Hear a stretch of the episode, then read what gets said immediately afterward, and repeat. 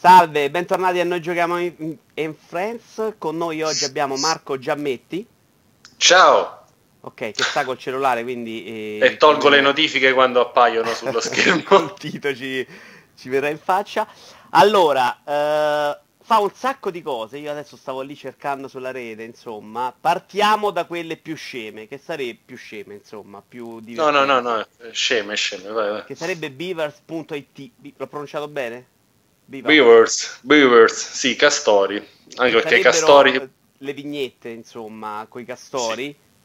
Che tra sì, l'altro sono... su Netgame a un certo punto hai fatto castori per chiunque, tipo sei mia, ognuno ti chiedeva di fare un castoro, è stato un momento della tua vita rovinata. A dire la verità è, è, è, nato proprio là il fumetto, nel senso che era un periodo un po' così della mia vita che non sapevo assolutamente che dovevo fare perché avevo perso un po' tutti tu, tutti i miei punti di riferimento per quanto riguarda amici e lavoro e a un certo punto ho detto vabbè proviamo a fare sta cosa, ma è divertente perché la dovevo fare assieme a un ragazzo per un, um, per un sito che si chiamava miocugino.com.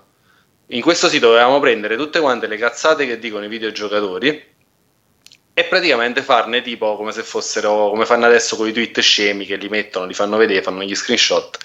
E diciamo vabbè che dobbiamo fare come personaggio? Che ci mettiamo? Ho detto facciamo un castoro. E ho fatto sto castoro che si rosicchiava una, uh, un tronco d'albero. E la gente mi ha detto ah fammelo pure a me, fammelo pure a me, fammelo pure a me. E l'ho cominciato a disegnare. E poi ho detto vabbè magari mi sono inventato un personaggio, vediamo se, se riesco a, a farne dei fumetti da grande appassionato di fumetti che ero, io le, da, da, quando ero piccolo leggo fumetti e, e strisce, Schulz è il mio mito. E quindi ho detto, vabbè, facciamolo la stessa cosa sui videogiochi. E in Italia sono stato uno dei primi, sono passati quasi, quasi 13 anni da quando ho cominciato a fare Beavers. Quindi è stata una cosa divertente, simpatica e, e, e col tempo mi ha aiutato molto. La, penso sia la, la, la, mia valvola di sfogo. E ancora continui. Eh, sì, sì. Per chi vuole ci sono ancora, ne fai ancora. Invece adesso hai preso, ti sei messo poi a sviluppare videogiochi, insomma, quantomeno a partecipare allo sviluppo di videogiochi. Non so bene che, che, in che ruolo partecipi. No, faccio il... Eh, ho un'azienda che fa videogiochi che si chiama Hypodermic Games e è stata... è, è al lavoro su dei giochi da un paio d'anni. Ufficialmente esiste da poche settimane, quindi sono molto contento della cosa mi è, pi- mi è piaciuto che su LinkedIn, LinkedIn, tante cose che fai c'è scritto casa mia come, come sede. Come... sì, no, assolutamente, perché che, beh, casa mia non proprio, perché adesso una casa proprio non ce l'ho, sono molto nomade. Quindi sì, è, è, è interessante perché tutto quello che ho fatto fino ad ora l'ho fatto sempre soltanto studiando per i fatti miei e cercando di dare il meglio in, nelle cose che mi piacevano fare. Hypodermic Games è nata perché dovevamo sviluppare un gioco mobile che ci eravamo diciamo, messi, in, uh, messi come obiettivo uh, metterci a lavorare per i fatti nostri e quindi creare un gioco mobile e, e fare un gioco carino da, da, vendere sugli store. Per tanti motivi, tanti altri motivi, Hypodermic Games adesso invece sviluppa roba a realtà virtuale. E lo facciamo io e Vincenzo Fabiano con l'aiuto di eh, Luca Di Gennaro che è il nostro musicista slash programmatore e, e, i giochi mobile, quello che stiamo facendo adesso lo facciamo assieme a una ragazza che si chiama Sofia Batangelo e che dovrebbe uscire. Dopo ne parliamo no, magari. No no no Edge Guardian è quello VR eh, quello mobile si chiama Infinito ah pensavo che parlassi di quello Edge Guardian no no, cioè no quello no. VR scusa No, no, no, è un... quello VR lo stiamo facendo io, Vincenzo e Luca. Ok. Eh, poi abbiamo con Casual Beat Gamer Games. Casual Beat Games è una delle conseguenze di Beavers, ad esempio. Perché mentre con Vincenzo stavamo rivedendo da capo il codice di Edge Guardian, eh, lui stava lavorando sul, sui pezzi che gli passavo e a un certo punto c'era tipo tre ore libere e ho fatto una fan art di, di Battle Princess Madeline. Eh, eh, l'ho mandata ai ragazzi di Casual Beat Games ed è piaciuto talmente tanto alla bambina che si chiama Madeline, la protagonista del gioco, e figlia dello sviluppatore principale, che mi hanno chiesto: ma, ma, tu la faresti la copertina del gioco? Che mestiere fai? Facciamo, guarda, io faccio disegno, Eh, però sì, non ho mai fatto lavori per esterni, per, per, per, videogiochi che non fossero i miei. Ci posso provare. Ho fatto la copertina, gli è piaciuta molto e mi hanno commissionato il character design delle anima, delle, eh, mannaggia ste notifiche, delle, delle, dell'introduzione e, e, del finale del gioco, che è uno degli stretch goal a cui è arrivato il, il Kickstarter di Battle Princess Madeline, che è stato molto molto eh, apprezzato, soprattutto da me, perché appena ho visto quello stretch goal ho detto per favore arrivate a quei soldi perché voglio fare a tutti i costi il character design di questo gioco perché mi fa impazzire. E, e penso sia stato il, fino ad ora è stato il lavoro in cui mi sono divertito di più nella mia vita. È stato bellissimo fare questo, il character design di questo gioco, è stato veramente, veramente molto bello. E poi, ultima cosa è eh, Lonely Crew. Sì, Lonely Crew siamo sempre noi, è una banda di, di, di, scemi che dal 2012 si incontrano alla Global Game Jam e fanno giochi dai nomi improbabili e dal gameplay molto, molto discutibile. Sì, eh, siamo io, Christopher, sempre Luca Di Gennaro, eh, Matteo Romanelli e Michele Villani. Ogni tanto poi si inserisce qualcun altro che ci dà una mano. Ci mettiamo là. Poi su Twitter a me mi è sembrato di vedere che vai pure a queste fiere, insomma, a fare qualche spiegone, cose così, mi sbaglio? È venuto qualche Sì, sì, no, vabbè, no, vabbè, sì, eh, ultimamente sto andando molto più spesso a tenere talk uh, al Code Motion uh, perché riguardano la realtà virtuale eh, cerco di, di, parlare con i ragazzi della mia zona, col um, Dev Day Napoli, eh, Dev Day Campania, per, per, sempre per far beccare sempre più sviluppatori e fargli sviluppare videogame, cioè non voglio soffrire da solo, ecco, voglio che soffri più gente possibile. Eh, è un mestiere molto difficile, però è, i risultati sono veramente bellissimi. Quando vedi una persona che si diverte con una cosa che, in cui ci ha messo la passione e il cuore, è sempre bellissimo. Ti credo. Senti, vogliamo partire allora con qualcosa che hai fatto tu? Con Edge Guardian per esempio, realizzato per HTC Vive, mi pare di capire, no? Sì, eh, la, la, prima versione la facemmo soltanto per HTC Vive perché a parte non c'avevamo i soldi per comprare un Oculus, ma perché volevamo fare un gioco che sfruttasse al 100% la realtà virtuale e quindi creare un titolo... Che, non costa, scusami, non costa di più? O questo in qualche modo l'avete rimediato? Come funzionava? No, questo, questo, ce lo siamo ritrovato il Vive ah. perché dovevamo fare un lavoro per un cliente, il cliente ci ha fatto prendere i pezzi, poi il cliente si è, si è letteralmente, come definisco io, cagato addosso e quindi non ha più voluto fare il lavoro e noi ci siamo ritrovati con un HTC Vive e, e un computer potentissimo e ho detto vabbè ormai la spesa è fatta, facciamoci qualcosa. Edge Guardian deriva dalla necessità di prendere il progetto originale che avevo ideato e farne una versione molto molto molto molto molto stringata quindi è, basandomi sull'esperienza che ho con le game jam cioè fare giochi in, 24, in 48 ore ho cercato di, di fare un, un gameplay e un game design che fosse funzionale alle, alla mia esperienza nella grafica 3D che era praticamente nulla all'epoca e soprattutto fare un qualcosa che fosse divertente e, e alla fine mai visto. Ne ho parlato spesso di come è fatta Guardian, ci sono diversi filmati online. Diciamo lo stanno che... vedendo mentre parli, per dire. Eh, la, la, base, la base è... Inserita però lo vedranno, insomma. Sì, lo vedranno. Eh, la, la, base è, alla fine è come se fosse una specie di Devil Daggers, però dove si tirano i pugni. E, e Devil Daggers è uno dei miei giochi preferiti perché proprio la il cuore del gameplay messo all'interno di un videogame che deve durare veramente poco. E visto che si, che si suda molto per Edge Guardian, perché è un, è un, gioco in cui si tirano pugni e ci si muove a 360 gradi, mi sono ritrovato che A ho perso 15 kg, B eh, eh, ci ritroviamo tipo con dei problemi molte volte che derivano dal fatto che abbiamo ancora un cavo attaccato al visore la speranza è che col tempo Edge Guardian possa diventare un prodotto molto più fruibile per, anche grazie all'avanzare dei, dei visori in realtà non virtuale. Era un no, accessorio costoso. Sì, ma, ma, infatti eh, provarlo, provare Edge Guardian col TP-Cast è una cosa incredibile perché è proprio un'altra cosa, è proprio un'altra esperienza, cioè sei proprio libero da tutto, però è molto molto costoso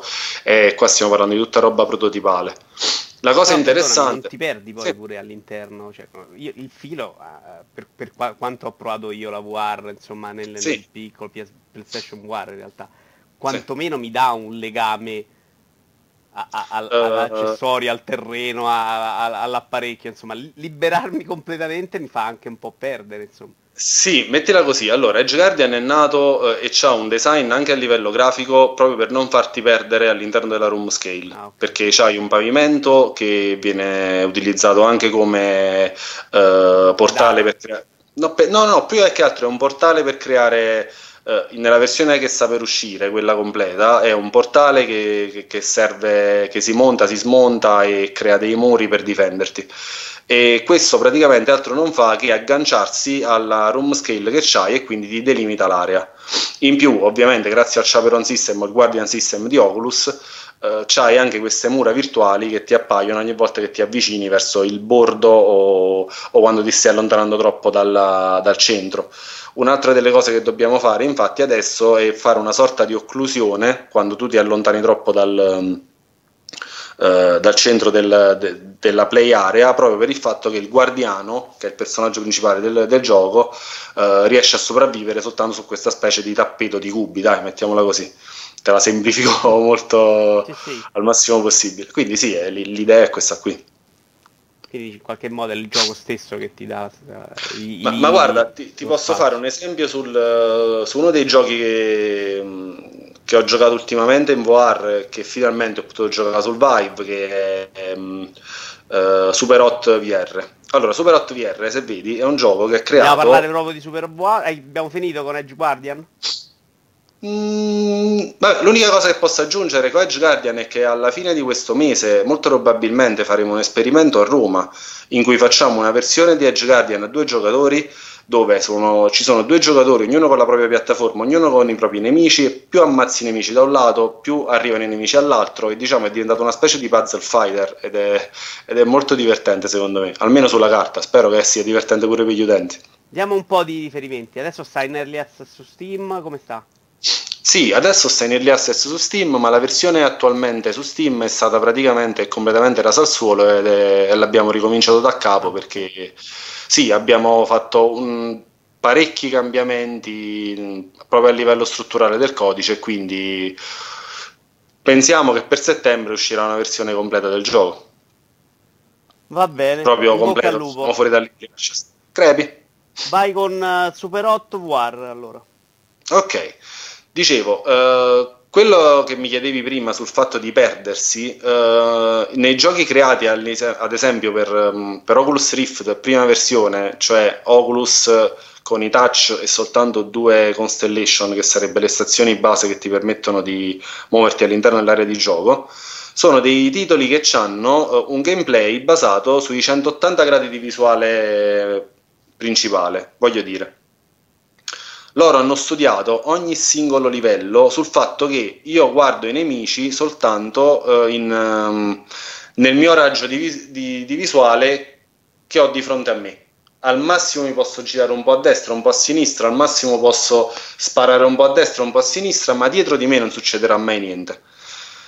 Edge Guardian invece è a 360 gradi, quindi qua c'è la differenza, perché è stato creato proprio per uh, quando la, la, realtà virtuale era, um, era, studiata solo per HTC Vive. Noi non abbiamo proprio minimamente pensato di farlo per, uh, per uh, Oculus Touch, perché all'epoca era molto difficile l'anno scorso averne due e soprattutto avere quattro constellation era, era, molto oneroso. Fortunatamente poi invece Oculus ci è venuto incontro e ci ha mandato tutto, quindi non a caso è uscita pure la conversione.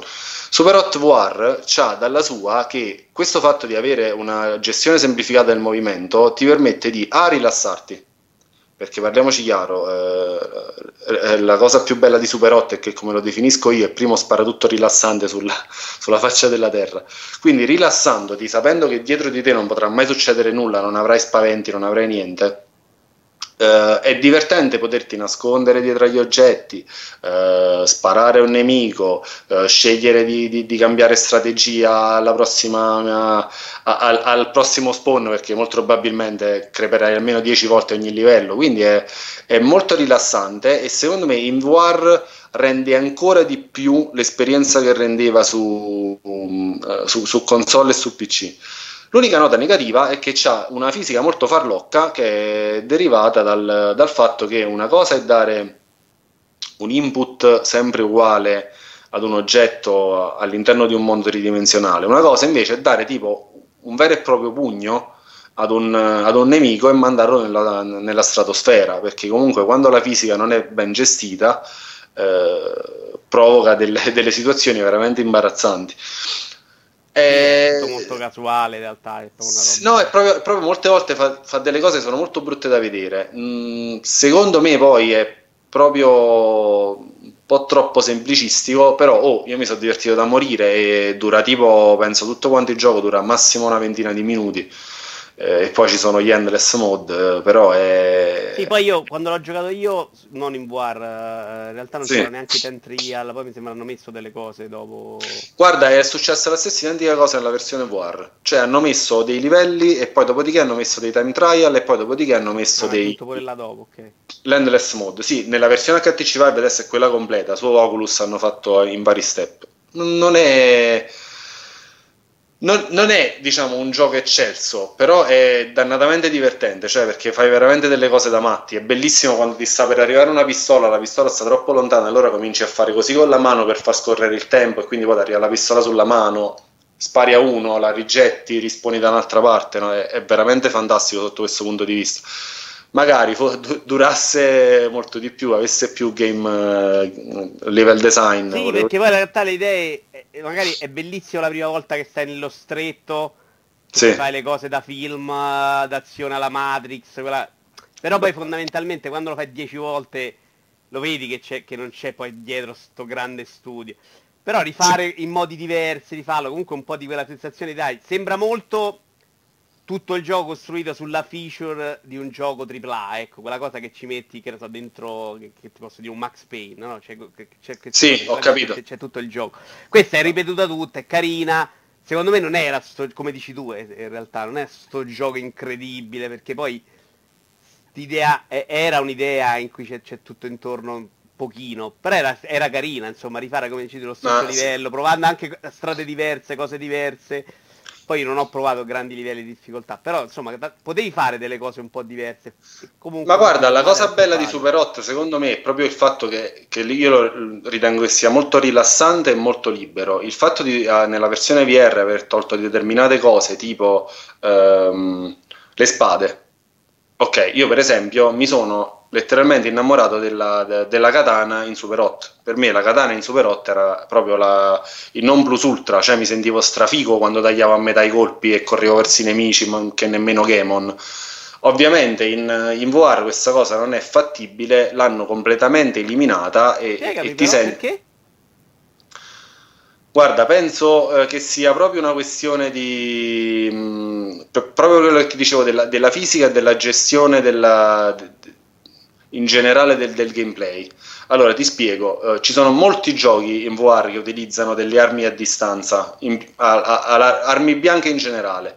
Il reale problema è che non uh, gestirne il, uh, la collisione è molto difficile perché tu con i sistemi VR hai una totale libertà di movimento, quindi non sai mai che cosa sta per succedere penso che ci siano riusciti veramente pochi giochi a fare un, un, buon lavoro sotto questo punto di vista. Super Hot VR è evidentemente un titolo che è nato con un budget molto basso, basato su quello che già avevano e sì, hanno cercato di tirare... Pare che nasce anche loro l'idea in una jam session. Assolutamente, certo, era una, era una Global Game Jam, sì. Però è incredibile, tra le altre cose, come Super Hot VR assomigli molto di più al prototipo uh, di Super Hot di quanto non Super Hot stesso quello che è uscito alla fine. Cioè, su, Super Hot su console, chiamiamolo così, Super Hot normale è, è un gran bel prodotto secondo me. Super Hot VR è un gioco divertente per quanto riguarda la realtà virtuale, però finisce lì. Cioè, se, se, do, visto che dopo parleremo di quello che secondo me è il non plus ultra degli sparatutto VR, che, che, che è Robo Recall, Uh, il, discorso, il discorso va proprio a parare lì, cioè Super Hot di sicuro VR non ci ha avuto quei 10 milioni di dollari di investimento che ci ha avuto un, uh, un Robo Recall e si vede sotto tutti i punti di vista, nonostante tutto riesce ad essere un gioco estremamente divertente e nonostante tutto è, è un gioco in cui c'hai questa feature che nessun altro gioco ha. E certo. Senti, andiamo avanti, magari ce lo lasciamo per ultimo robot che non mi ricordo più. Robo Recall. esatto, Par- parliamo di Star Fox uh, per Wii U. Per forza. Hai visto tu in lista, che cazzo vuoi? Eh lo so, è perché purtroppo ci sto giocando. Io no? speravo, è... speravo che tu me lo salvassi, guarda, ci ho sperato. No, è, è veramente un disastro. Cioè, secondo me è un disastro sotto tutti i punti di vista. Non, Ma è tipo non... quella roba che Nintendo non fa uscire? No, è proprio... Allora, è come... Eh, parlavamo di Super Hot, per esempio, che ha una, un'idea di base di gameplay che è funzionale. Cioè, nel senso, eh, io ho creato questa idea, l'idea funziona, ci crea un gioco attorno, va bene.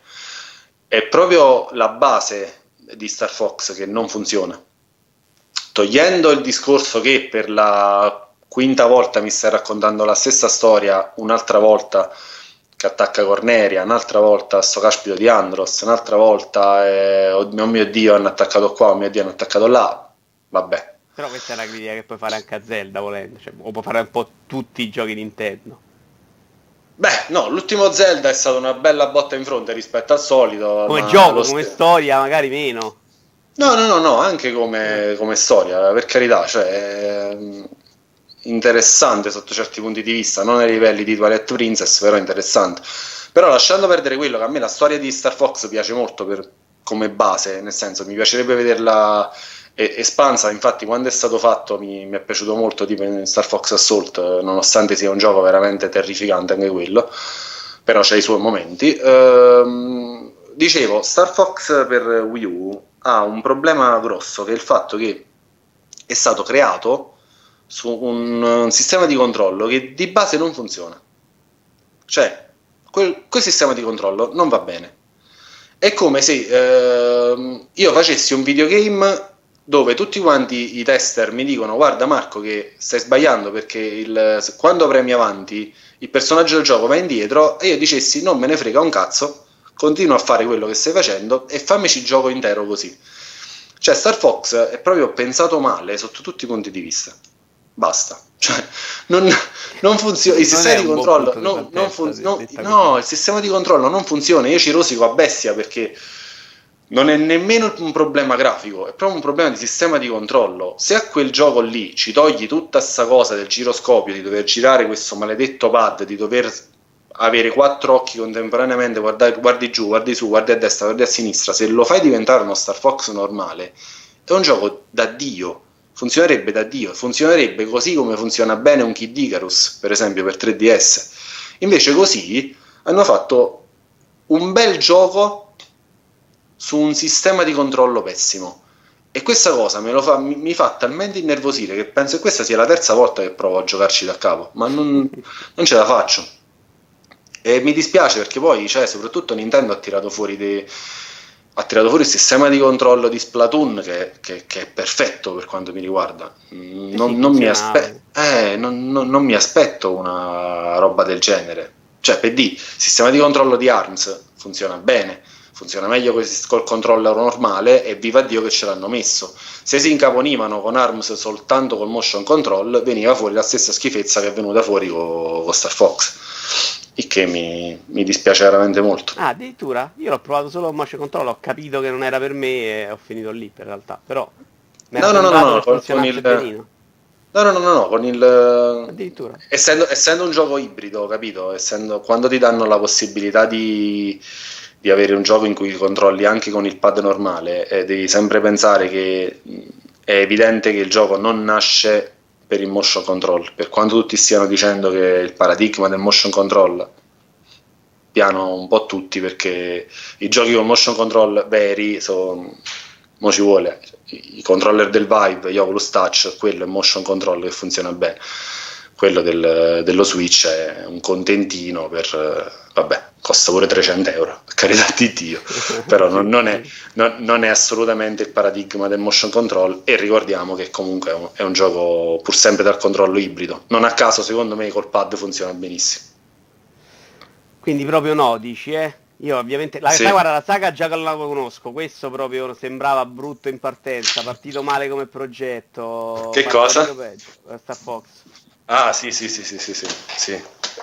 Senti, pure Arms me. hai provato la beta, vuoi dirci due parole pure di Arms, così passiamo poi al... Uh, no, perché l'ho provata veramente poco e, e non riuscirei a parlarne. Io l'ho, l'ho, l'ho, voluta provare giusto perché io sbavo assolutamente attorno a quella grafica, è qualcosa di di, di, incredibile. Cioè, per me è uno dei migliori lavori che ha fatto Nintendo ultimamente. Arms è, è spettacolare. Come artwork o come grafica? A me che gli artwork no, no, no. fanno impazzire. L'ho visto in azione, no, in realtà è, No, no, no, è tutto proprio, modelli poligonali. Eh, l'attenzione per il dettaglio, cioè io adesso che sto studiando 3D, ogni volta che vedo i modelli di ARMS io proprio mi sciolgo perché sono per me sono proprio la perfezione, poi sono molto originali secondo me.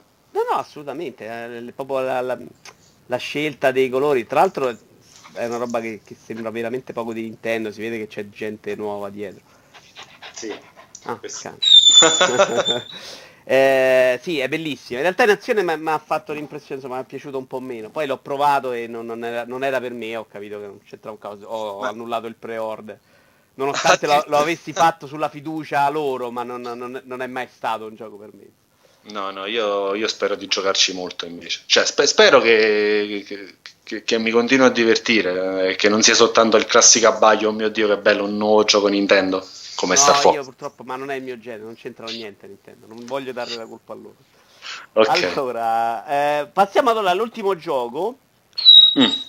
che è Robo sì, Ro- Recall. Robo Recall. Recall. Allora, eh... mettiamola così, quando ti danno 10 milioni di dollari per fare un videogame e soprattutto li danno in mano a chi eh, secondo me il costo de- del gioco che non era no no no no, no, no, no. e li danno in mano a chi eh, secondo me i, i, videogame li sa fare tipo Epic perché Epic quando ci si mette i videogame li sa fare molto bene. Robo Recall non poteva che uscire bene soprattutto perché eh, si sono molto divertiti nel cercare di andare eh, un po' incontro alle esigenze di Oculus, nel senso Oculus li ha finanziati, gli ha detto il sistema minimo per farlo girare un, sono due touch e quindi la visuale a 180 gradi che dicevamo prima di, anche di Super 8 e però ha fatto una cosa geniale, ha fatto ok, noi lo facciamo su questa base il gioco, però poi rilasciamo completamente il codice sorgente in modo che chiunque trovi soluzioni alternative al nostro sistema di controllo o al gioco in generale, cioè nuove armi, nuovi nemici, eccetera, eccetera, può farci quello che vuole.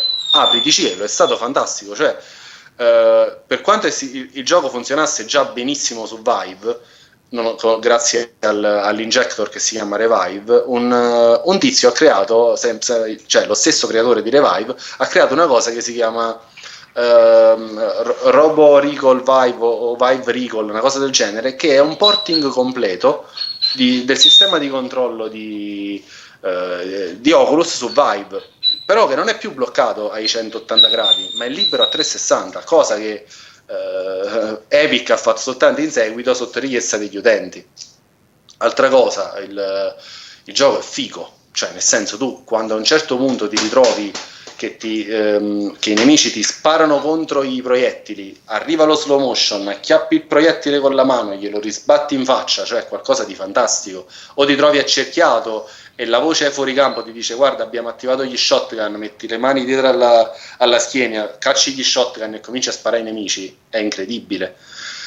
Ha una cosa che gli altri giochi VR che fino adesso uh, ho, ho giocato non ha, che cioè il fatto di gestire i livelli in modo coerente. Se ad un certo punto tu da un palazzo alzi lo sguardo e vedi 10 robot che stanno saltando, non è soltanto scena.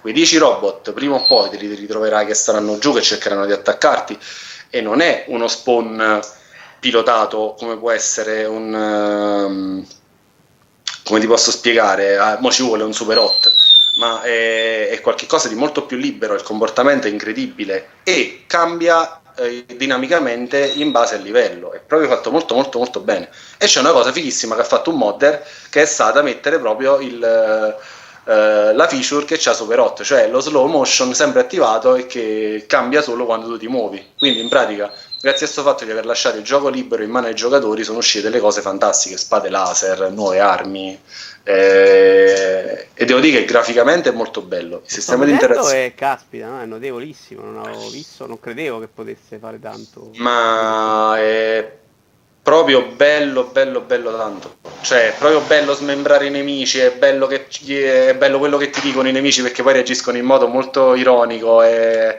è, è bella la storia sotto certi punti di vista, quando semplicistica. È, è figo, è un gioco molto, molto figo. E secondo me se dovessi puntare il dito è, è, la prima killer app che c'è stata per VR calcolando ma, che poi Oculus l'ha dato gratuitamente 10 milioni di euro ma quanto rende oggi un gioco VR? no allora 10, 10, milioni di euro penso sia stato proprio il costo dello sviluppo e del marketing. Perché okay, no, oltretutto Ro- Roboricol un gioco che vende tanto su Vibe o Oculus? Beh se un gioco che vende tanto su Vibe o Oculus fa il tie radio 1 a 1 cioè prendi eh, i, i, giochi messi in bundle, ad esempio, per, uh, per, Vive, che poi sono stati tolti dal bundle, continuano a vendere alla grande. Cioè ci sono numeri importanti come quelli di Raw Data. Raw Data è, un altro, è, un, è, un, è sempre uno sparatutto uh, VR, però è molto diverso da Roboricol, è molto più come se fosse un tower defense multiplayer e ha fatto nel giro mi pare di un mese un milione di dollari li ha guadagnati. Uh, un uh, come si chiama? The Gallery, una, una specie di avventura punta e clicca in realtà virtuale veramente molto bella, pure riuscita a, a vendere più di un milione, a fare un utile di più di un milione di dollari. Se ci pensi con una base installata di, eh, di poche centinaia cioè, di, sì, poche cent- ecco. Però c'è un tie ratio molto alto, nel senso che tu fai un bel gioco, vendi tanto, un... scusa, vendi tanto, però devi fare un bel gioco, questo è indubbio, perché la, la, gente se ne accorge quando un gioco è brutto e soprattutto stando su Steam hai la possibilità di, di refund continui, quindi è... però l'importante è che e che diciamo, il mercato esca da questa fase prototipale perché nonostante tutto chiamiamole consumer version ma noi siamo in, in una fase di, di prototipi ma pesantemente prototipi e quindi quando uscirà da questa fase ci ritroveremo già sul mercato, l'idea è quella alla fine, un mercato aperto che, che dia la possibilità a tutti di usufruire della realtà virtuale senza cavi, lighthouse e quant'altro.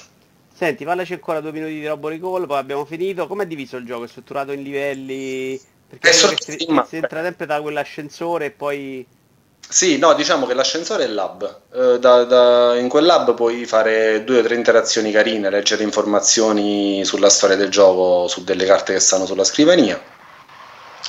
Poi, vai nella zona di teletrasporto, chiamiamola così, scegli le mod, scegli le armi, scegli le, i livelli che vuoi affrontare e in base a, alla missione cambia la mappa, cambiano gli sponde i nemici e cambia diciamo un po' come affrontare il livello perché una cosa è affrontare un, um, una, un, livello di difesa con le pistole, una cosa è affrontare un livello di difesa con shotgun e mitragliatrici. Quindi è molto interessante sotto il punto di vista. La cosa bella è che quando arriva un nemico e gli volante, ad esempio, tipo un drone, e ti gli si, piazzi, si piazzi sotto, lo prendi al volo e lo usi come se fosse praticamente una, una sorta di laggio laser, è molto libero puoi prendere a pugni le cose, puoi eh, raccogliere i pezzi dei nemici, puoi raccogliere le armi dei nemici che non sono mai uguali a quelle che c'hai tu, perché molte volte sono upgradate. Eh, puoi saltare volendo, che, che praticamente è una cosa del teletrasporto che hanno messo, e quindi tu è come se saltassi e i nemici ti corrono appresso saltando e arrampicandosi. È veramente molto bello. È come se fosse uno sparatutto a ondate, per, diviso per macro mappe, diciamo, va, mettiamola così perché sono abbastanza grandi, divise a micro missioni. Secondo me è, è, è un classico sparatutto arcade molto molto molto divertente. Fa il suo, non è previsto per altre piattaforme? Uh, no, perché questo è stato proprio pagato da Oculus, però gira benissimo sia su, su Oculus che su HTC Vive e, e non a caso e questo è uno di quei titoli che, che rifarlo su PlayStation VR sarebbe proprio quasi insostenibile no è insostenibile perché ti, ti, muovi molto.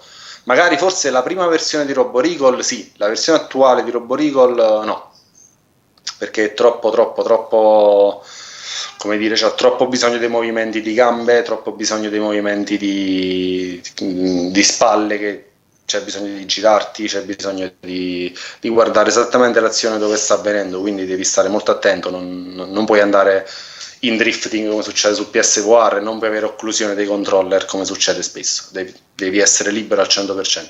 Infatti secondo me funziona meglio su Vive che su Oculus che è stato creato. No, no, capisco di che parli perché ho provato, far, so, ho provato far point, l'ho giocato in singolo sì. dove sei molto bloccato e sono andato bene, ho provato un po' in coppa dove i nemici arrivano invece dappertutto, mi sono mosso e è stato malissimo. Cioè, sì, sì, sì. sì. Eh, per, per, me far point è proprio il come non fare un gioco in realtà virtuale. Io proprio non, non, avrei nemmeno messo mano a, al concept di un gioco del genere, non mi piace proprio. Va bene. Eh, Marco, siamo arrivati alla mezz'ora. Io ti ringrazio. In bocca al lupo per no, tutti i progetti. Grazie. Che sono 150.000, magari farne meno, cazzo, ce l'hai? Devi pure un po' riposare. Eh, no, eh sì, sì, sì. Diciamo molte cose sono più rallentate, sì. Davvero, in bocca al lupo per tutto. Alla prossima. Grazie, ciao. ciao.